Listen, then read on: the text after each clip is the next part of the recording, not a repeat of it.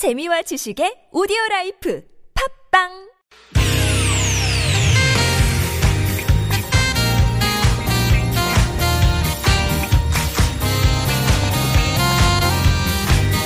이유가 뭐지? 도대체 뭐 때문에? 세상만사 궁금한 이야기들을 꼼꼼하게 살펴봅니다. 최진봉의 왜?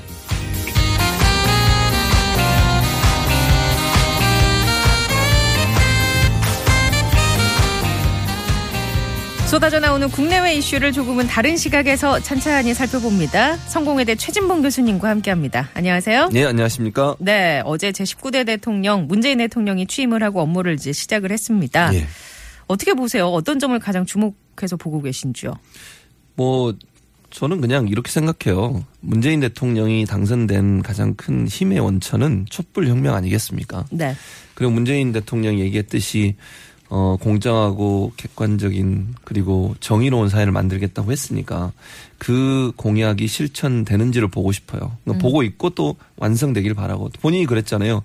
빈손으로 들어갔으니까 빈손으로 네. 나오겠다고 한 말도 의미가 있다고 보고요. 예. 과정이 공정하고 또 어, 결과는 정의로운 그런 사회를 네. 만들겠다고 하신 그 어, 말들이 선언이 아니라 정말 실현되어서 네. 정말 불행하게 우리나라 대통령들이 다 나올 때는 좀 부정적인 안타깝게. 모습으로 나왔잖아요. 그렇죠. 런데 어, 제발 이제 문재인 대통령께서는 본인이 말씀하신 것을 잘 지켜서 꼭 성공한 대통령으로 기록됐으면 좋겠다는 생각이 듭니다.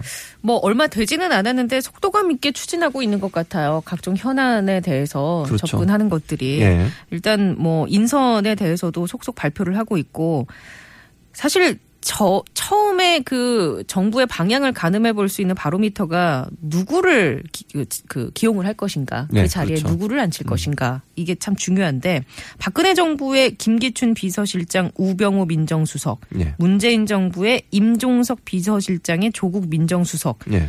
은 뭔가 느낌이 달라도 너무 다릅니다. 그렇죠. 완전히 대비되는 네. 그런 모습이지 않습니까? 일단 뭐 나이로 봐도요. 김기춘 비서실장은 나이가 많으시잖아요. 그 네. 임정석 비서실장은 저랑 동갑이에요. 아, 나이를 그러니까 본인이 나이가, 노출하셨어요. 네, 노출을 했는데 저는 의도하지 않았어요. 돼. 본인이 노출하면 남 그러니까 얼굴을 네. 보시면 제가 물론 임종석 실장보다 젊어 보이시겠지만 아. 보이는 라디오 해야 되는데 어디서 안 나오는 자신감인가요? 그건 근자감이라고. 근자가 네, 예. 근자감. 그래서 이 젊은 패기. 음. 그다음 그러니까 아마 문재인 네. 대통령이 이런 이런 생각을 하신 것 같아요. 수석들 그러니까 청와대 비서진 같은 경우에는 개혁적인 이미지가 강하고 추진력 있는 젊은 피들을 많이 수혈하는 것으로 보여지고요. 내각 같은 경우에는 당과 밀접하게 연락하면서 논의하고 협치할 수 있는 네. 협치하는 그런 모습을 보여줄 가능성이 있어요. 음. 그래서 이제 뭐 임종석 비서실장 같은 경우에는 아주 그 개인의 소신도 강하고요. 본인이 또 그런 얘기도 했어요. 취임 취임 임명 받고 나서 얘기하는 내용 중에 그런 얘기가 있건 항상 yes만 하는 예스맨이 되지 어, 않겠다. 네. 그게 이제 우병우 전 수석이 보여주던 모습이잖아요. 네. 그런데 이제 임종석 비서실장, 김기춘 비서실장도 사실 예스맨에 가까웠죠. 예. 직언을 하- 직언을 하기보다는. 네. 그런데 임종석 비서실장 그렇게 하겠다고 얘기를 했고요. 음. 조국 민정수석 같은 경우도 파격적인 인사죠. 사실은 그렇죠. 아무도 생각하지 못했던 부분인데 이거는 아마 이제 검찰 개혁하고 연관이 돼 있는 것 같아요. 문재인 대통령께서 검찰 개혁을 끊임없이 주장을 하셨고요. 네. 특히 우리가 박근혜 최순실 게이트에서 우병우 전 수석의 모습을 보면서 이 민정수석이 제대로 역할을 못했을 때 어떤 일이 일어난지를 우리가 체험적으로 봤지 않습니까? 그래서 그런 부분에 좀 반대적 이미지를 갖고 있는 조국 교수, 뭐 검찰 개혁을 끊임없이 주장을 했었고요. 네. 어, 검찰이 절대 권력으로서 무소불위의 권력을 가지고서 대통령을 보호하는데 온 힘을 기울였다고 하면 조국 교수 같은 이제 민정수석 같은 경우는 정말 민정수석 다운 민정수석을 하겠다고 얘기를 하고 있는 거예요. 예를 들면 오늘 질의응답을 했거든요. 네네. 기자들과. 근데 기자가 뭐 모 신문사 네. 기자가 그런 질문을 했죠. 수사권을 음. 지휘 수사 지휘 이런 걸 하겠냐. 그랬더니 한마디로 얘기했어요. 민정수석은 그런 권한이 네. 없다고. 그러니까 그런 권한이 없는데 지금까지 이렇게 해온 거예요. 그렇죠. 우병우 전 수석도 관행적으로. 예. 아주 나쁜 관행이요. 근데 그걸 또 기자가 관행을 물어본 거죠. 그렇죠. 러니까 뻘쭘하잖아요. 네. 물어봤는데 대답이 당신 말한 게 틀려요. 이런 네. 얘기 아니겠습니까? 음. 결국 그런 자세로만 한다면 제가 볼 때는 민정수석으로서 역할을 잘 할 수 있을 것으로 생각이 음. 됩니다.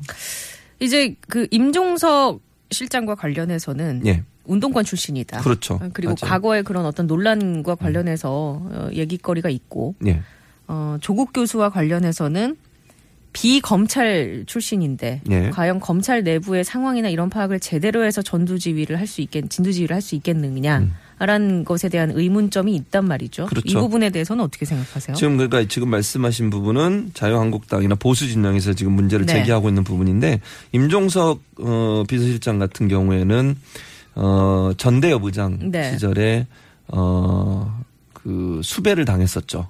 사실 그 응팔이라고 아시죠? 응답하라 1998. 거기에 잠깐 출연도 했습니다. 물론 본인의 의지로 출연한 게 아니고요.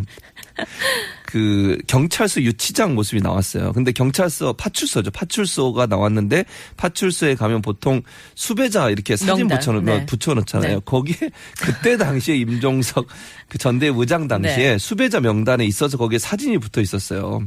근데 그게 카메라에 잡혔거든요. 그래서 본인이 그걸 또 자기 그 SNS에 올려서 자기 응팔에 출연했다고 그렇게 얘기한 적도 있었는데 그때 당시에는 이제 수배를 당했었고요. 어 그게 이제 임수경 전 의원이 네. 어 한국 그, 그니까 대한민국의 대학생 대표로 평양 축전에 네. 가서 그게 문제가 돼가지고 국가보안법 위반으로 두 사람 다 어, 그런 일을 당했었죠. 그런데 그것 때문에 이제 문제를 삼고 있는데 뭐 주사파다 이런 음. 얘기를 하는데 이렇게 생각해 보셔야 돼요. 그분이 그리고 와서 대학 졸업하고 나서 두 번이나 국회의원을 했어요. 네. 그러니까 34세 최연소 최연소로 국회의원에서 16대 국회의원 알고 16, 있어요. 17대 두 예. 번을 했거든요. 네. 그리고 정무부시장을 했어요. 서울시에. 네, 그렇죠. 정무부시장을 했으니까. 그러니까 그 기간 동안 제가 볼 때 뭐 주사파 예전에 주사파 뭐 이런 검증이 부분을- 됐다. 그럼요. 해소가 됐다. 아니 그 국정을 운영하는 한 부분을 했지 않습니까? 장관급 음. 직위 아니겠습니까? 국회의원을 두 번 했으면. 근데 그 동안 무슨 그런 모습이 보였거나 아니면 무슨 뭐 적대적인 행위를 할까 이런 게 아니잖아요. 근데 그건 좀 너무 정략적으로 공격하는 게 아닌가 하는 생각이 들고요. 네. 어, 그 다음에 이제 그, 조국 뭐, 교수 조국 같은 교수 같은 경우도 저는 왜 그러면 조국 교수를 민정수석에 어, 앉혔을까? 저는 이렇게 생각해요. 검찰 내부에 있는 사람을 승진시켜서 어, 뭐, 승진이라기보다 민정수석에 앉히게 되면 검찰 개혁이 제대로 되겠습니까? 저는 좀 어렵다고 봐요. 팔은 안으로 굽는다고 그렇죠. 뭔가 봐주기식이나 그렇죠. 여러 가지 예. 그러니까 예. 본인이 몸담고 있었고 오랫동안 일했던 곳에 선후배도 있을 텐데 네. 그걸 다 무시하고 검찰 개혁을 한다는 건 상당히 어려움이 있고 그래서 외부에 있는 사람이 들어가서 검찰 개혁을 하는 것이 맞다라고 판단하신 것 같아요. 그리고 조국 교수가 끊임없이 검찰 개혁에 대한 자세한 어떤 어 가이드라인이나 플랜들을 가지고 있기 때문에 문재인 대통령 입장에서는 본인이 생각하는 검찰 개혁을 가장 잘 해낼 수 있는 인물로 조국 교수를 임명한 게 아닌가 하는 생각이 듭니다. 그 대통령이 임명할 수 있는 자리 인사 권한이 어느 정도인가요? 명시되어 있는 것들이. 어, 인사 권한은요, 예. 뭐 사실 그 수석들이나 장관들은 대통령이 임명할 수 있는 권한이 있습니다. 그런데 그렇다고 해서 뭐 대통령이, 그러니까 권한 자체는 있어요. 네. 음. 다만 청와대에서 인사 검증을 하죠. 그러니까 어, 뭐, 모를 수 있잖아요. 겉으로 보이지는 사람과 그 사람이 어떤 문제가 있는지는 모르니까 청와대 내 인사 검증 시스템이 있는데요. 뭐 대표적인 게 뭐냐면 자기 검증이라 해서 200개 문항의 질문이 있어요. 그래서 인사청문회에 갔을 때에 걸리지 않을 수 있도록 스스로 답변을 쓰라고 그래요. 그래서 거기에 걸리는 게 있으면 이 사람 인사, 인사 검증에서 탈락이 되는 거죠. 그래서 스스로 후보자가 네. 쭉 작성을 하고 그걸 보고 검토하고 그다음에 이제 인사수석이 오늘 발표가 됐는데 인사수석이 실제로 그 안에서 검증을 하고 인사 시스템을 운영하는 주체가 되는 것이죠. 그러니까 청와대 내 검증 시스템을 거쳐서 문제가 없다고 판단됐을 때 대통령 임명을 하게 되는데 이제 이게 그렇다 하더라도요. 예를 들면 이런 거예요. 청와대 인사 검증 시스템에 걸려서 이런 분들은 임명하면 안 됩니다. 했는데 박근혜 전 대통령 같은 임명한 적이 있었거든요. 네. 예, 그게 문제인 거죠. 그러니까 고유 권한이에요. 대통령이 임명하는 것은 본인이 하겠다고 하면 사실 막을 네. 사람은 없어요. 예. 그러나 청와대도 그렇다 해서 무작정 그렇게 임명을 하면 안 되고 예. 청와대 내에 있는 인사검증 시스템을 잘 활용해서 문제가 있거나 비난을 받을 수 있는 흠결이 있는 사람을 임명하는 것은 좀 막을 필요가 있다는 생각이 듭니다. 그 폐해를 우리가 지난 정권을 통해서 배웠으니까요. 그럼요. 많이 봤죠. 예. 예. 그게 이제 수로 따지면은 꽤 많더라고요. 대통령이 임명할 수 그럼요. 있는 자리가 6, 7천 엄청나게 개 정도. 추산이 예. 된다고 하는데 예. 이게 또 간접적으로 영향력이 닿는 저 멀리의 범위까지 하면은 굉장히 많아지는 거잖아요. 그렇죠. 거의 예. 한 2만 개 정도 됩니다. 아, 상상을 초월하시죠. 대통령이 임명할 수 있는 자리가 그것도 뭐 고위직에 가까워요. 뭘 음. 네. 어느 뭐 공기업의 감사 이런 것도 대통령이 다 임명할 네. 수 있고요. 그러다 보니까 결국은 이런 이제 인사가 사실은 대통령이 충성심을 끌어오는 하나의 방법이기도 해요. 그러니까 본 대통령이 누군가를 인사로 해서 음. 네. 고위직에 앉혀놓으면 그 사람은 충성을 다할 거 아니겠습니까? 그걸 네, 네. 빌미로 해서 충성심을 끌어내는데 이번 정권에서는 그러지 않기를 바라고요. 저는 뭐 그러지 않을 거라고 기대를 하고 있습니다. 음. 시스템에 의해서 철저히 그럼요. 예, 그렇게 돼야 되겠죠. 그래서. 민정수석이 사실은 인사 검증의 한 부분을 파트를 맡고 있어요. 네. 그래서 조국 민정수석이 제가 볼 때는 주도적으로 할 거라고 저는 생각을 해요. 대통령이 예를 들면 부당한 지시를 하더라도 거부할 어, 정도의 인격을 갖고 있는 분이라고 네. 저는 개인적으로 생각하기 때문에 인사수석이나 민정수석이 잘 논의해서 시스템적으로 걸러낼 수 있는 그런 어, 어, 시스템을 만들 것으로 생각이 됩니다. 어떻게 최진봉 교수님은 영입 아, 연락이 안 오네요. 연락이 안 오고 있어서 지금 전화기 계속 켜놓고 밤마다 보고 있습니다. 연락 오기만은. 자, 노래 한 곡 듣겠습니다. 아, 참 잘 어울리는 노래, 예, 골랐습니다. 장재남의 노래입니다. 빈 의자.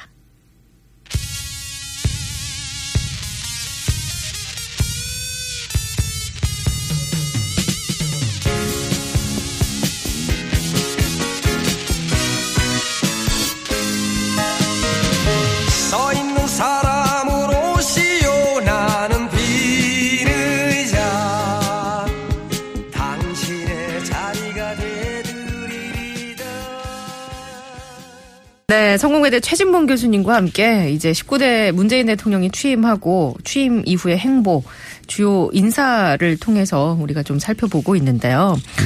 새 정부에서 떠나는 사람들도 있어요. 이제 일단 황교안 총리가 이임식을 가졌고 김순환 검찰총장은 조국 어, 교수가 임명된 지 4시간 만에 그랬죠. 사표를 제출을 예, 했고 맞습니다. 박승춘 보훈처장도 사의를 표명했고 예. 근데 아직 임기가 남아 있는데 이렇게 사퇴를 한다고 밝혔단 말이죠. 예. 이 부분은 어떻게 보시나요? 일반적으로 이제 새로운 대통령이 어, 어, 임무를 시작하시면 업무를 시작하면 전 정권에 있던 장관들이나 수석들은 일괄 사표를 제출합니다. 음. 그런데 이번에도 마찬가지예요. 이번에도 일괄적으로 사표를 다 제출했는데 네. 이제 선별적으로 문재인 대통령께서 사표 수리를 할 거냐 말 거냐 결정했는데 제일 처음 한 사람이 지금 보훈처장하고 네. 그다음에 국무총리입니다. 국무총리 같은 경우는 사실은 문재인 대통령이 한 번 설득을 하셨어요. 네. 어, 왜냐하면 지금 국무회의 주제 국무회의 때문에. 주제를 더 해야 네. 되고 또 어, 국무총리가 지금 공석이잖아요. 네. 음. 만약에 지금 이제 그만뒀으니까 그렇게 돼 버리면 재청권을 어, 발휘를 못 해요. 그러니까 강요 재청권을 네. 총리가 재청을 해서 대통령이 임명하도록 돼 있거든요, 헌법에. 그래서 물론 이제 부총리가 대신 하게 되는데 그래서 가능하면 있어 주길 바랬는데 어, 황 권한대행이 세술은 세부대에 부드- 어, 넣어야 된다라고 하는 논리를 얘기하면서 음. 네. 본인이 사임을 하겠다고 얘기하면서 사임이 된 걸로 돼 있고 박 보훈처장은 네. 워낙 논란이 많았던 그렇죠. 분이세요. 예. 그래서 이물련한 행진곡 재창 문제도 있었고 선거 네. 개입 네. 의혹도 있었고 이런 네. 음. 문제 때문에 어, 사표를 수리한 것으로 그렇게 알려지고 있고요. 지금 현재 이제 강요들이 다 아, 정해지지 않은 상태에서 사표를 다 수리해 버리면요.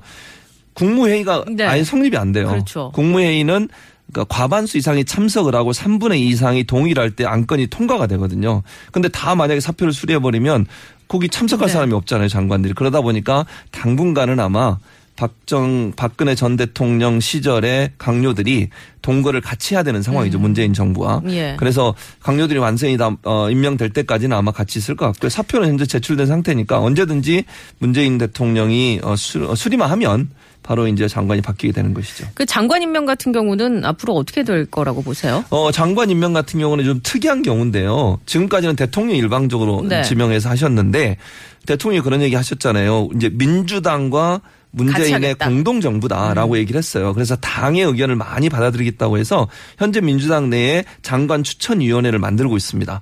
그래서 당에서 추천을 하면 청와대와 조율을 거쳐고 논의를 거쳐서 당의 의견을 받아서 장관을 임명하려고 하고 있고요. 이번에 그 국무총리 이낙연 국무총리를 임명할 때와 지명할 때도 추미애 전 어, 추미애, 추미애 대표한테 전화해서 의견을 듣고서 정했다고 지금 청와대는 발표하고 있습니다. 네.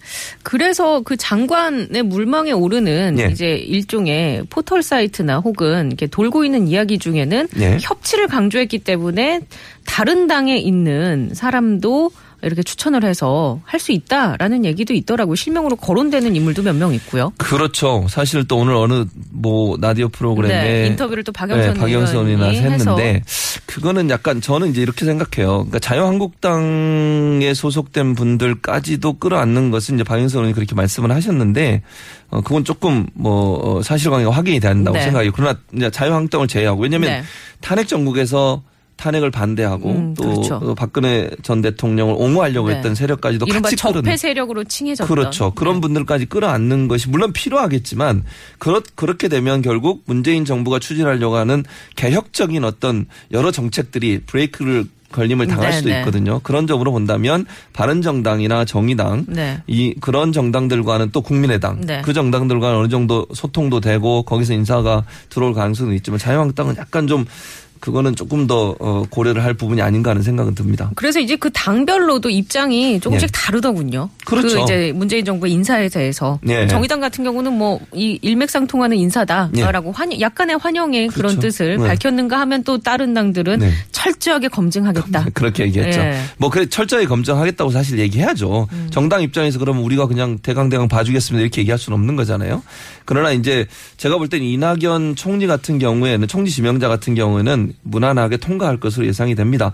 이낙연 총리 지명자 같은 경우 국회의원 하면서 워낙 그 여야를 넘어서서 친분도 그렇죠. 좋으시고 또 평판이 예. 좋아요. 예. 자유한국당 의원들까지도 보면 큰 무난하게 아무 그 흠결 없이 지지 기반이 호남이기 때문에 또 그렇죠. 국민의당 인사들과도 또 그리고 지금 사. 사- 뭐 보궐 선거로 이루어진 대선에서 대통령 되자마자 바로 임기를 시작했기 때문에 지금 이게 뭐 발목을 잡아버리면 네. 추진력이 떨어져요. 그렇죠. 런 상황에도 본다면 총리가 큰 음결이 없는 이상은 아마 정당들이 말은 그렇게 하지만 통과하는 데는 크- 큰 무리 없이 통과가 될 가능성이 높다고 보겠습니다. 앞으로 어떻게 보십니까 인사 정책 이제 또 인사 정책 네. 저는 이런 이제 오늘 바- 밝힌 이 두 가지 아까 말씀하신 네. 조국 교수 같은 분도 그렇고 임종석 실장도 그렇고 그걸 그걸 보면서 저는 두 가지를 느꼈어요. 아까도 잠깐 언급해 드렸는데 수석들 그러니까 청와대 내부는 개혁적이고 젊은 피.